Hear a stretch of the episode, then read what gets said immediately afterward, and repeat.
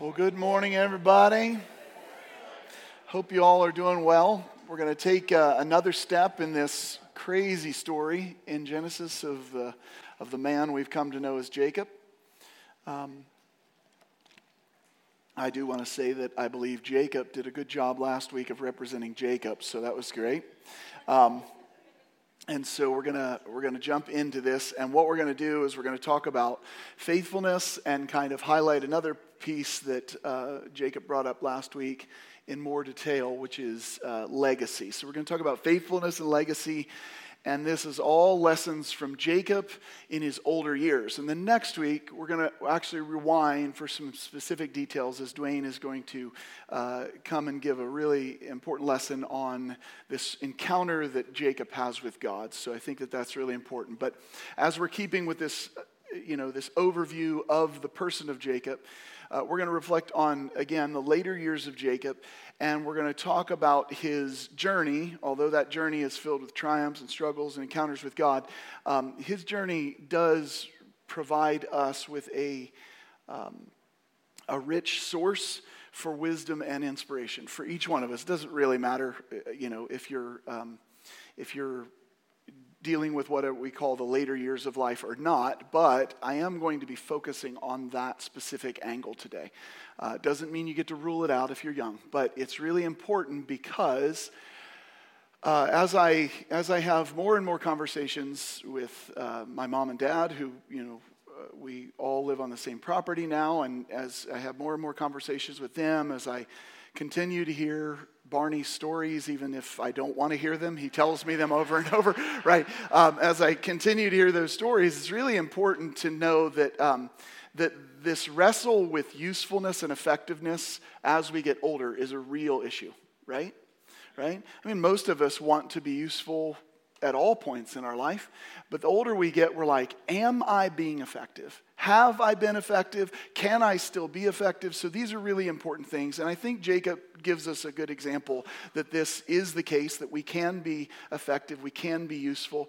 And I believe it's something that the church needs to recapture because for far too long, um, and this, this is a part uh, believe it or not, this is actually one of the, one of the drawbacks of what we call the nuclear family.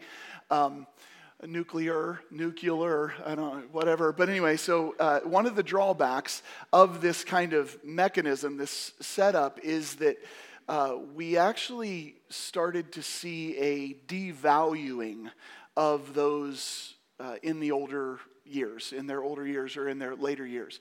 And the reason why is because we just think it's all about moving on and establishing the family and, and going further and further. And so there's a lot to be said on that, but that's going to have to wait for another time. So, so Jacob does serve as this rich resource for wisdom, for inspiration, especially as we navigate uh, our paths through later stages in life. So, when we examine J- uh, Jacob's faithfulness and the legacy left behind, there are many lessons for us. The first uh, lesson that we're going to examine, the first thing we're going to examine, is actually the blessings and challenges of getting older.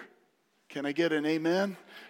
My mom almost spit when I said that, so that's good, right? You know, that is one of the one of the curses, right? You just you tend to not care. You're just spitting everywhere. It doesn't matter. Anyway, so, so Jacob encounters this, this unique blend of blessings and challengings as he enters his later years. On the one hand, Jacob has witnessed the fulfillment of God's promises in amazing ways, right? Um, and all of us have, have done this as well if we're paying attention, right? So, um, he has seen, uh, he has experienced God's faithfulness firsthand from visions to an encounter with God to the preservation and prosperity of his own family.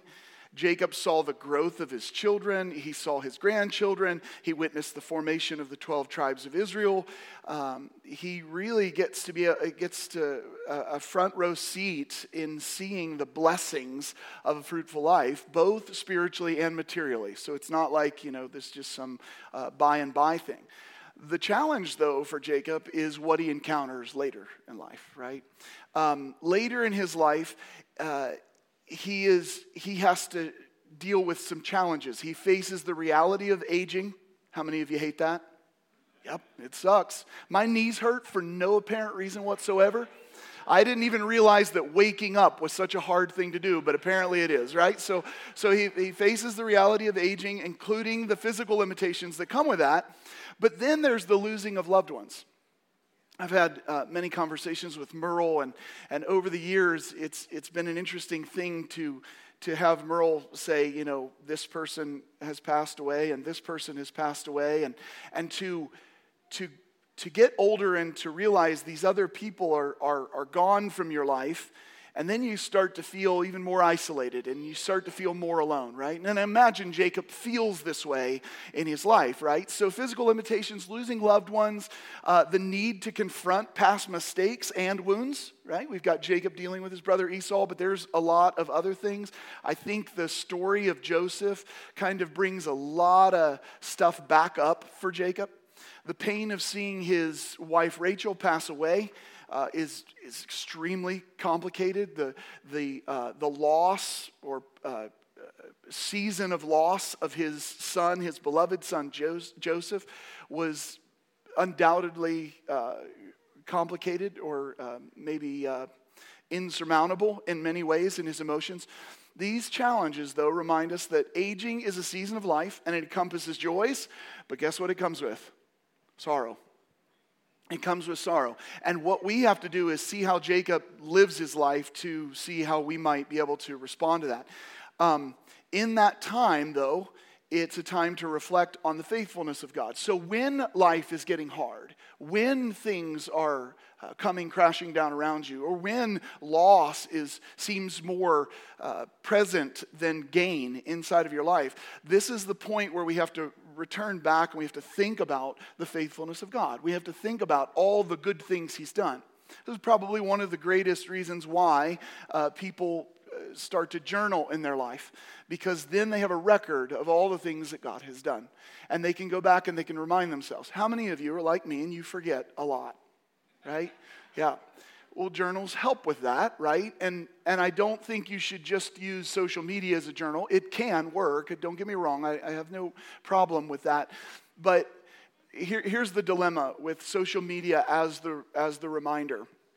So, Facebook and all these things, they'll, they'll give you a memory. The problem is, we're also culturally conditioned to only post the really cool, awesome, I am a perfect human being on Facebook, right? And so you get this reminder constantly of the great day and the great day and the great day, and you know it's bullcrap. right? Right? You know you made that crap up right? And so so that is your only journal. Sometimes it's good to read through a journal that goes wow i had a good day and i had six bad days and then I had three good days and I had two bad days, right? And so it's really important to, to do that, right? So you have to reflect on the faithfulness of God uh, in the midst of all of these seasons of life that we experience, right? And then we see God's guidance and His strength to navigate those challenges uh, as we grow older. In the New Testament, and this is one of those moments where I want to share with you a principle. I am not trying to be contextually accurate here, right? But it's a principle, and we can prove the principle through other means in life. But in the New Testament, the Apostle Paul addresses the blessings and challenges of aging in this way, uh, in, in principle in this way. In 2 Corinthians 4.16, talking about persecution, he reminds believers that although our outer self is wasting away. He says that our inner self is being renewed day by day through the power of the Holy Spirit. That's true in persecution, and that's also true as you age. Right? You get older, the Spirit of God didn't abandon you. He's, he's not like American culture, right? He's not like the modern culture. He didn't go, I don't have any use for old people right? He does, that's not the way he works. He looks at it and says, I am going to build you up. I'm going to renew you. I'm going to strengthen you. And this should encourage us to focus on eternal perspective matters uh, and spiritual growth that can occur even while physical growth is not happening, or maybe it's even deteriorating at times. I love God's message to his people in Isaiah 46. Uh, this is what God says to, um, to the house of Jacob. He says, Even to your old age and gray hairs, I am He. I am He who will sustain you. I have made you, and I will carry you. I will sustain you, and I will rescue you. we should walk in the footsteps of the house of Jacob and the person of Jacob in embracing the fact that God is walking with us. He has got us in this time. And so we have to be thinking legacy in our lives. The older we get, we have to be thinking legacy because the next generation needs to see faithful walking at all times. Amen? It's real easy to show people that you're faithful on Sunday morning right? You walk in, you put your cool stuff on, and every, I mean, that's as, this is as cool as I get, but anyway, you're right, so you, you put your cool stuff on, and everybody's like, hey, they got it all together. Well, we all know we don't have it all together. And then it's like, let's just go home and let's watch Nathan walk around the yard and see if he starts cussing at birds or something, or whatever. But the point is, you, you, want to see, you want to see people who show a good example even as they grow older, right? So I'm going to talk to my dad about this because he's already just, he's got that He's got that shuffle step and he's just grumpy. No, he's not. anyway, right. So, anyway, Charles Spurgeon often emphasized the enduring faithfulness of God and the transformative power of his grace. And so, what you're going to see through all four points of today is I'm going to talk about Jacob's story, I'm going to give a New Testament reference, and then I'm going to, I'm going to appeal to uh, a teacher or a preacher that I personally uh, enjoy. So Spurgeon believed that in the later years of life, believers have the opportunity to reflect on the faithfulness of God throughout their journey. Just as Jacob witnessed the fulfillment of God's promise, Charles Spurgeon encouraged his listeners to consider the way in which God had faithfully led and provided for them. So remember how this works. That's what he encouraged his listeners to do. And he urged them to meditate on those blessings that they had received and to offer.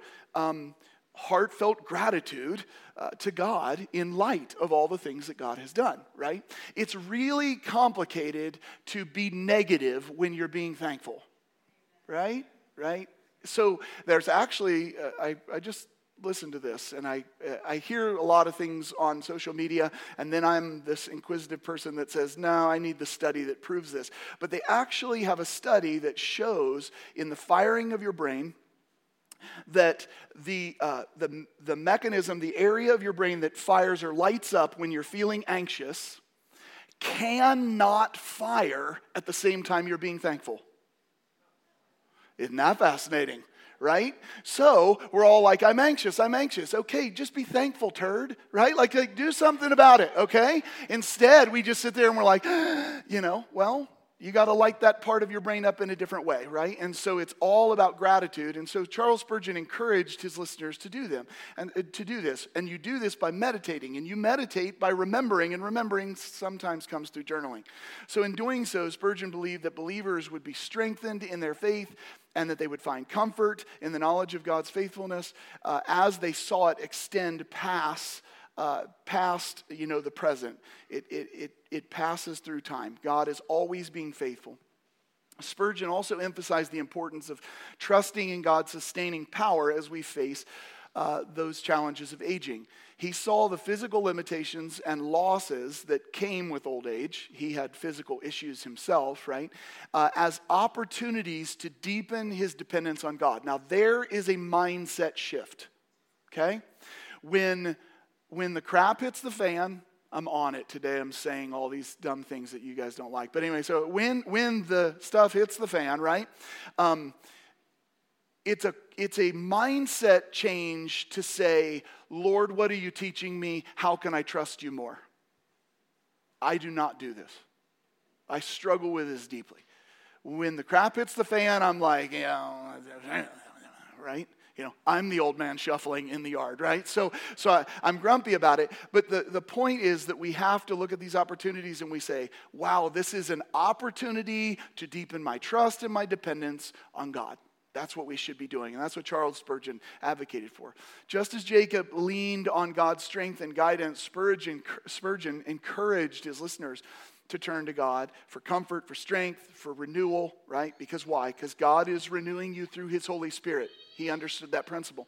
He reminded all of his listeners that God's sustaining grace is not diminished with age, but is ever present and available to carry us through challenges. How many of you have ever said this? You've heard this. You're going through something and you go, ah, God's got bigger issues to deal with. How many of you have ever said that or you've heard somebody say that? Yeah. This gets worse with age because you go, you believe the culture and you go, I'm nothing. I've lived my life. God has more important people to deal with or worry about. No, sir. No, ma'am. Right? He wants you to be these elders and to be these, to be these kind of uh, uh, beacons for another generation. And so you really need to see that your issues and your fears and your concerns, they're all valuable to God. They're all important to God. He actually wants to hear them. He wants to do something about them. Okay? So that's our first piece. The second thing that we need to observe is a legacy of faith and blessing. And so these kind of uh, just piggyback off of each other.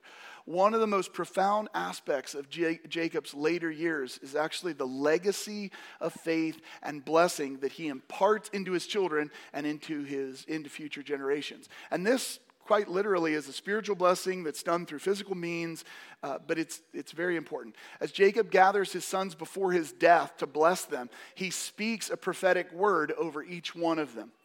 And in these blessings, he actually reveals their future and what the tribes are going to look like. He provides a glimpse into the unfolding plan of God's redemptive work. Now, some of the things he says aren't fun, right? He's like, you know, he, he lets them know the truth about who they are and what they'll be. But you have to realize that this is his job as a father and as a patriarch. And it's the job of moms and dads, it's the job of parents to do this. Um, and so we all have somebody that we can influence, especially if we have kids and grandkids. Um, Jacob's blessings reflect the importance of passing down faith, values, and a sense of purpose to the next generation. How many of you didn't do as well as you wanted to do in passing down uh, faith and uh, truth to your kids? Raise your hands. Yeah. Well, guess what you shouldn't do? You shouldn't correct that by doing nothing now. Right? How is that actually helpful? What you ought to do is go, okay, I admit it, I made mistakes. I didn't do all that I wanted to do.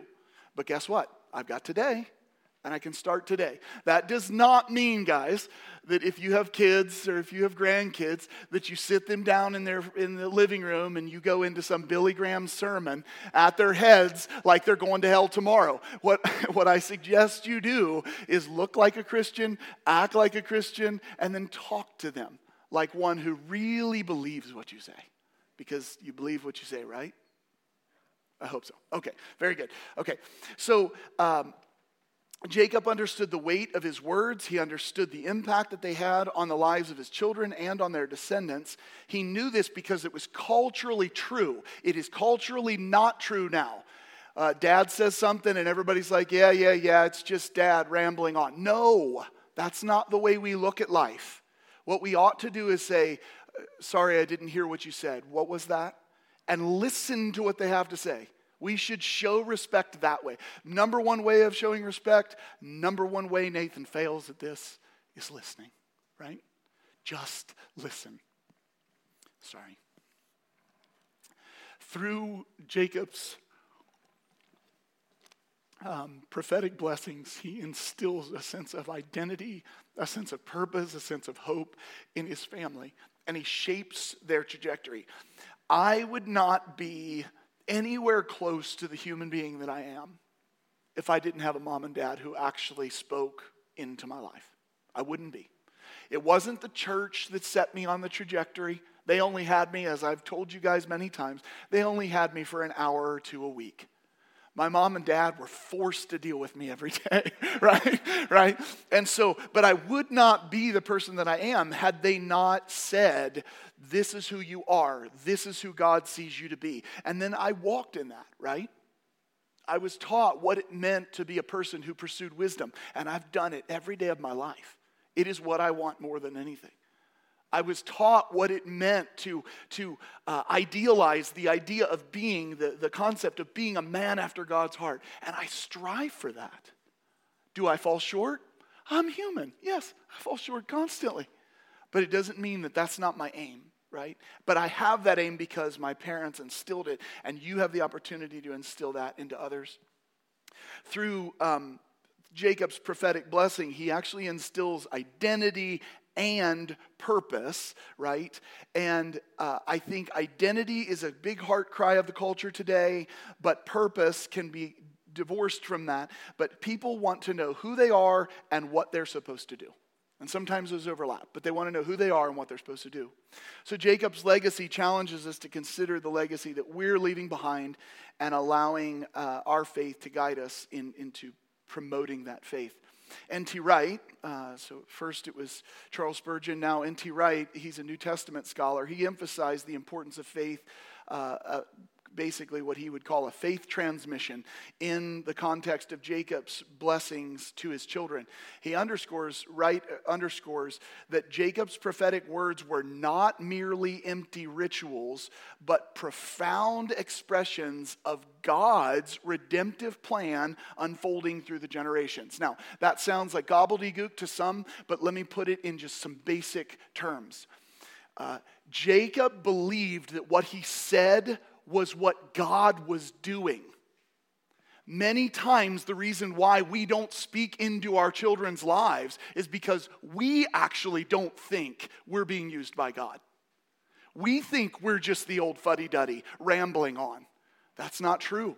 Your children, I can assure you of this, your children are waiting for this water that pours forth from your fountain, right? They want to hear what you say okay?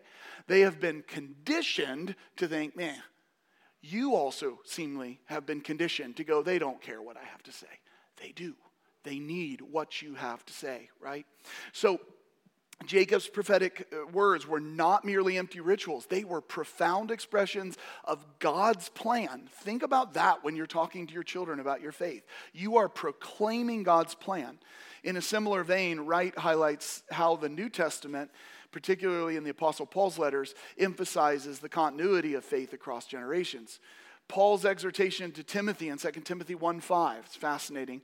Uh, Paul is, is talking about um, Timothy's upbringing, right? He says, For I am mindful of the sincere faith within you, which first dwelt in your grandmother Lois and your mother Eunice, and I am sure that it is in you as well. Why is he sure of this? Because he saw the faith in them before he, Timothy was a product of something. Everybody here's a product of something, and everybody's kids and grandkids are a product of something as well. So, Wright emphasizes that this passage highlights the vital role of intergenerational faith, um, and this was true in the early Christian community and is true now. Just as Jacob's blessing shaped the identity and the destiny of his descendants, Lois and Eunice's faith shaped Timothy. Yeah, Paul was a spiritual father. That's a really beautiful concept, and we get hung up on that. But we often fail to realize it was grandma and mom who pushed this uh, and got him where he was. Drawing from these parallels as believers, we need to recognize the profound impact that our faith has on the future generation we should take seriously the responsibility of passing down faith and values um, and, and seek opportunities to influence our children and grandchildren. Step number three lessons in forgiveness and reconciliation. Think about this as you get older. This is really challenging. In Jacob's later years, he's faced with the need for forgiveness and reconciliation. How many of you have a very, very messy ledger in life? And you go, I got a lot of people to forgive, or I've got a lot of forgiveness to seek. How many are like that? Why wait? Why wait? Why delay this in any way? Okay? I'm not suggesting this is easy. I know full well that it's not but it is worth you pursuing forgiveness and you pursuing reconciliation because that changes everything. So, with Jacob, the wounds of the past resurfaced, particularly his deception uh, towards a strained relationship with his brother. And through God's leading and Jacob's humility, eventually, um, he was able to embark on that journey of reconciliation. And then he experiences, as Jacob Dolezal shared last week, a profound restoration in that relationship, something that actually shocked him. And I think sometimes we would be surprised at how quickly people are willing to forgive or be reconciled with us. I think we'd be surprised at that. Jacob's journey, though, teaches us. Uh, a different power, a transformative power of forgiveness, and the importance of that reconciliation, um, even though time has passed. Like I said before, you've spent all these years and you say, I wish I would have taught my kids better up to this point. The answer to that is not do nothing now. And the same thing happens with if you've lived years not reconciled to somebody, the answer to that is not now stay unreconciled. That doesn't make any sense. The point is make a change. Make progress. We need to do this. And sometimes this is really true among husbands and wives. Sometimes this is really true among parents and children. Uh, you may have other relationships that are chaos, and uh, we all probably do. But, but think about those people that are always going to be there for you and with you. Reconcile with them. Make sure things are good in those relationships. Uh, Jacob's willingness to reconcile with his brother heals their relationship. We know God's at work here, but it sets the stage for unity and the preservation of a family legacy. Jacob's story definitely challenges us to pursue these things. Uh, so, obviously, the theme of uh, forgiveness and reconciliation is clear in the, in the teachings of Jesus in the New Testament. In the Lord's Prayer in Matthew 6 12, Jesus instructs his di- uh, disciples to pray, Forgive our debts as we also have forgiven our debtors. Do you notice that? Lord, forgive our debts as we have forgiven our debtors. Many times we're walking into church and we're like, I ain't forgiven squat, right? But your, your prayer, if you're to pray this way, is a thing of the past. We have forgiven our debtors. How many of you have unforgiveness? Am I, am I this loser here? Okay, I do. I struggle with it. Yes, somebody said, Yes, I'm this loser. Thanks, Mark. Love you. Love you. Anyway, fine. I'm a loser, but I do struggle with that. There are things that have hurt me in the past and things that I struggle to, to get over. And all it does, quite honestly, is just keeps messing with me, right? Because many of those people that hurt me, they're gone. They don't care. That, that's not even a shot at them. They just don't care. And I'm sitting here going, you know, the grumpy old man walking around the yard, right? This is true. This is why I get on the lawnmower. I just get to complain a lot. Anyway, so so Jacob, uh, Jesus emphasizes the importance of extending forgiveness to others, just as we have received forgiveness from God. Um, this is hard for us to wrap our minds around, but God has forgiven us, church. He has forgiven us. And then we're walking around going, I won't give them forgiveness until they toe the line. It's probably not the best way to do it, right? So, in exploring the lessons of forgiveness and reconciliation uh, through later years of life, I, my mind goes straight to C.S. Lewis. Um, he seems to be the go to guy when it comes to this. And so Lewis is known for profound insights into the human condition and the Christian faith. Uh, he offers valuable perspectives on forgiveness and reconciliation, and he emphasizes a radical nature of forgiveness, highlighting that it involves surrendering our right to seek revenge or hold on to resentment. How many of you know that most of us are actually not seeking justice? We're seeking revenge. Right? If you were just seeking justice, you'd be like, okay, wrong done, it's been repaid. Most of us are like, wrong done, and I can't wait to see you suffer. Right? I remember listening to this sermon one time, uh, Michael Ramsden. Michael Ramsden, fascinating guy. And uh, he, he preached this message, and he says, Have you ever watched a, a James Bond movie? He said, In a James Bond movie, what happens to the villain at the end? He's like, it's not just the James Bond kills the villain and the hero wins. No, no, no, no, no. That's too easy, right? The, the villain has to fall off like a uh, Empire State Building cliff, right, or, or something, right? He hits the ground. Is that enough? Not on your life, right? all of a sudden something else has to fall and like impale him down, right? Something like this. Like we are not good with simple justice. What we want is for people to suffer. And I'll tell you, if that's your heart, forgiveness is nowhere in your vocabulary. It's just not in your vocabulary. What you really want is just to see people suffer because, boy, oh boy, you suffered. It's not healthy, and it's surely not helpful, okay? So, Lewis talks about this idea and says, You have to surrender. What is your surrendering? The right to seek revenge, the right to hold on to resentment. I'm not going to let them live this down because they've always punished me and they've always hurt me, and you don't know what I've been through. You got to surrender that right. I don't want to surrender it either, guys, but we've got to surrender that right. Lewis recognized that forgiveness is a challenging endeavor. He re- it requires humility, it requires grace. He believed that true forgiveness actually liberates both the one offering forgiveness and the forgiven. It does in, in certain instances. I was at a wedding several years back, and I was not planning on uh, encountering somebody uh, from my past at this wedding. And it was somebody that it was just a bad situation anyway, somebody that had hurt me. And I walked in and I was like, what are they doing here? Right? And I was like, I was just upset about this situation. And I went out to my car and I prayed through it and I was grumbling to myself. And as clear as day, as clear as day, I heard God say, Go tell them you love them. And I said, Screw you. right? Because what I think of God's plan there is that God doesn't know what he's talking about, right? And so I struggled and I struggled and I struggled and I was like, fine, fine, fine, you know. And I walk in with gritted teeth and very large amounts of frustration, looking at objects that I might use for revenge, right? You know, and, and I'm walking in and I. I walk up to this person. I didn't even wait. I just walked up to the person and I said, Hey, I just want you to know that I love you. And then I went and sat down.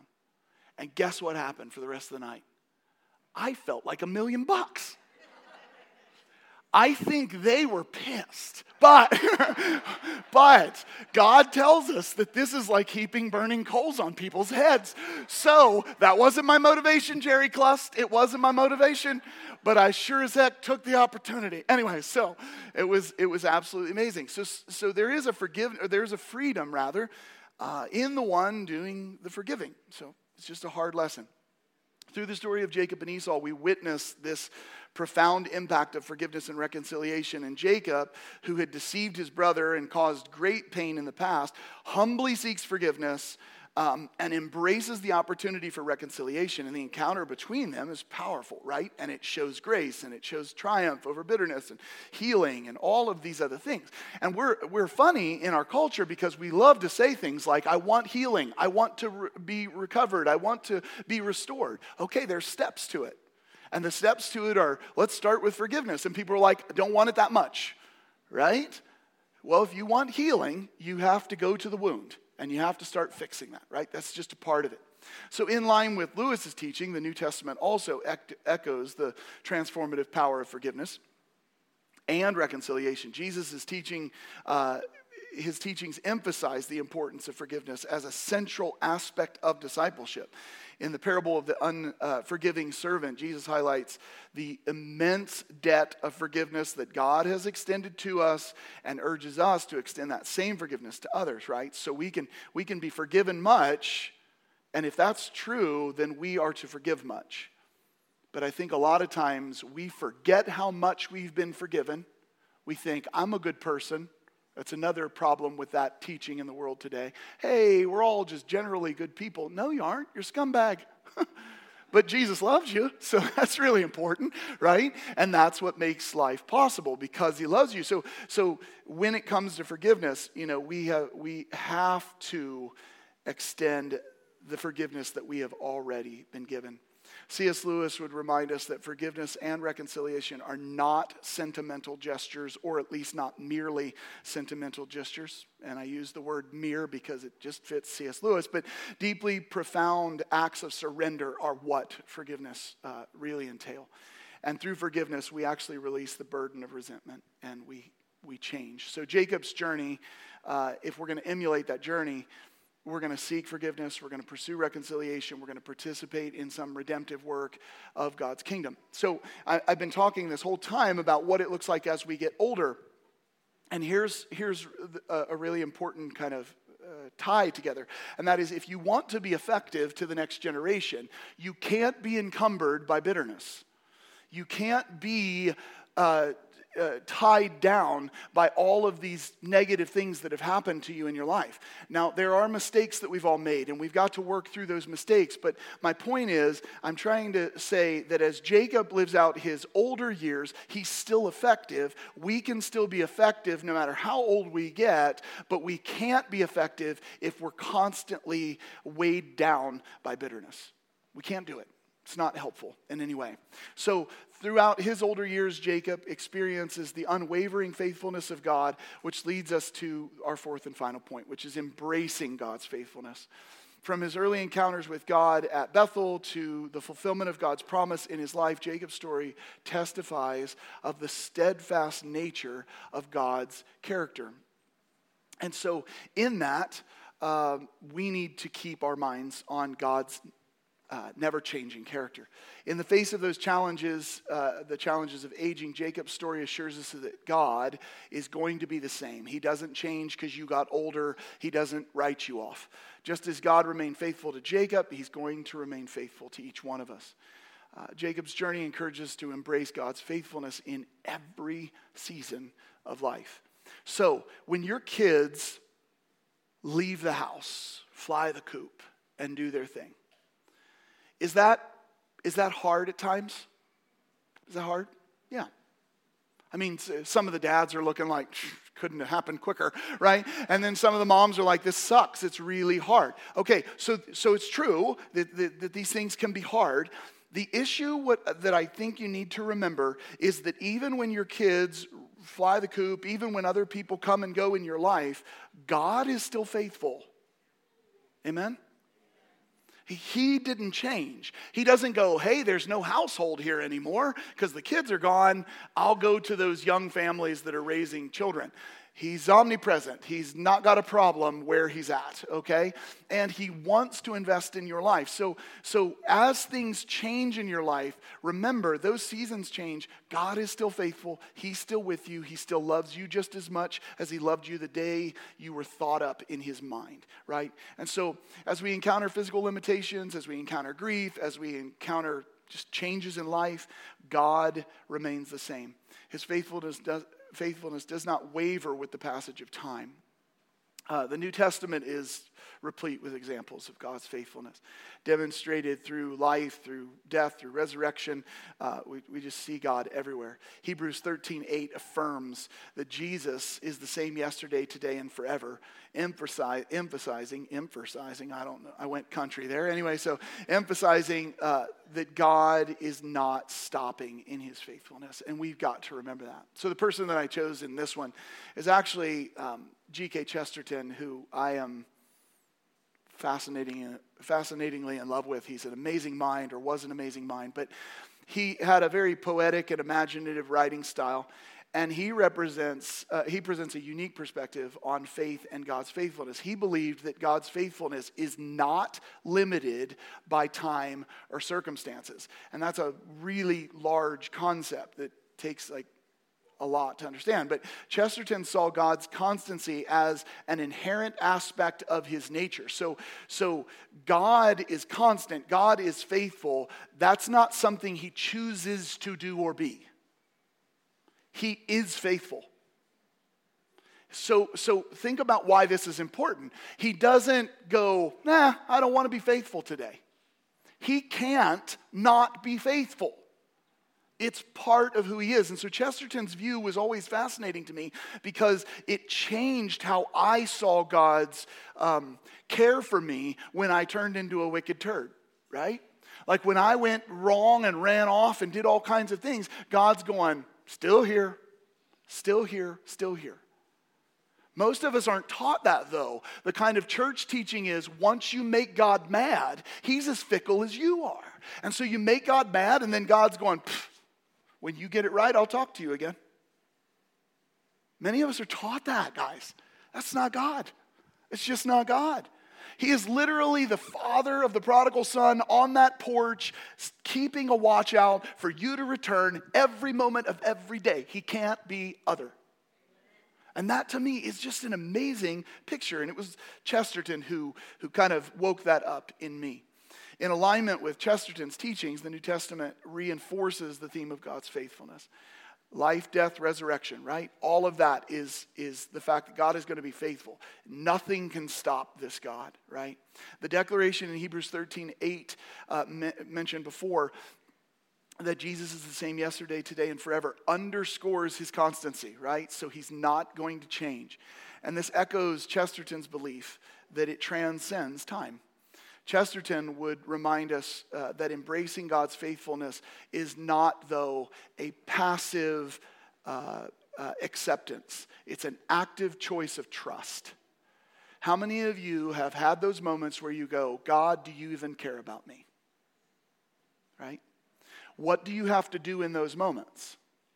There have to be active moments of trust that say, even though I feel that maybe you're not going to be faithful to me, even though I feel you're not listening to me, even though I feel everything is mounted against me, the choice I'm making is your word says you are not against me. You are for me. You are with me. You've never forsaken me. That takes active trust, guys. And there's many times where we where we go wavering, right? But we need to come back to the way God is, which is unwavering in our trust, unwavering in faithfulness.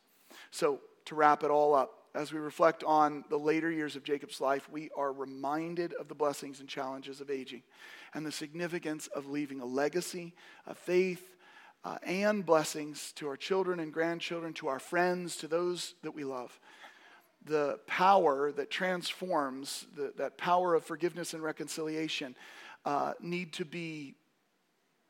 Um, they need to be what we're made of. They need to be who, what people see inside of us.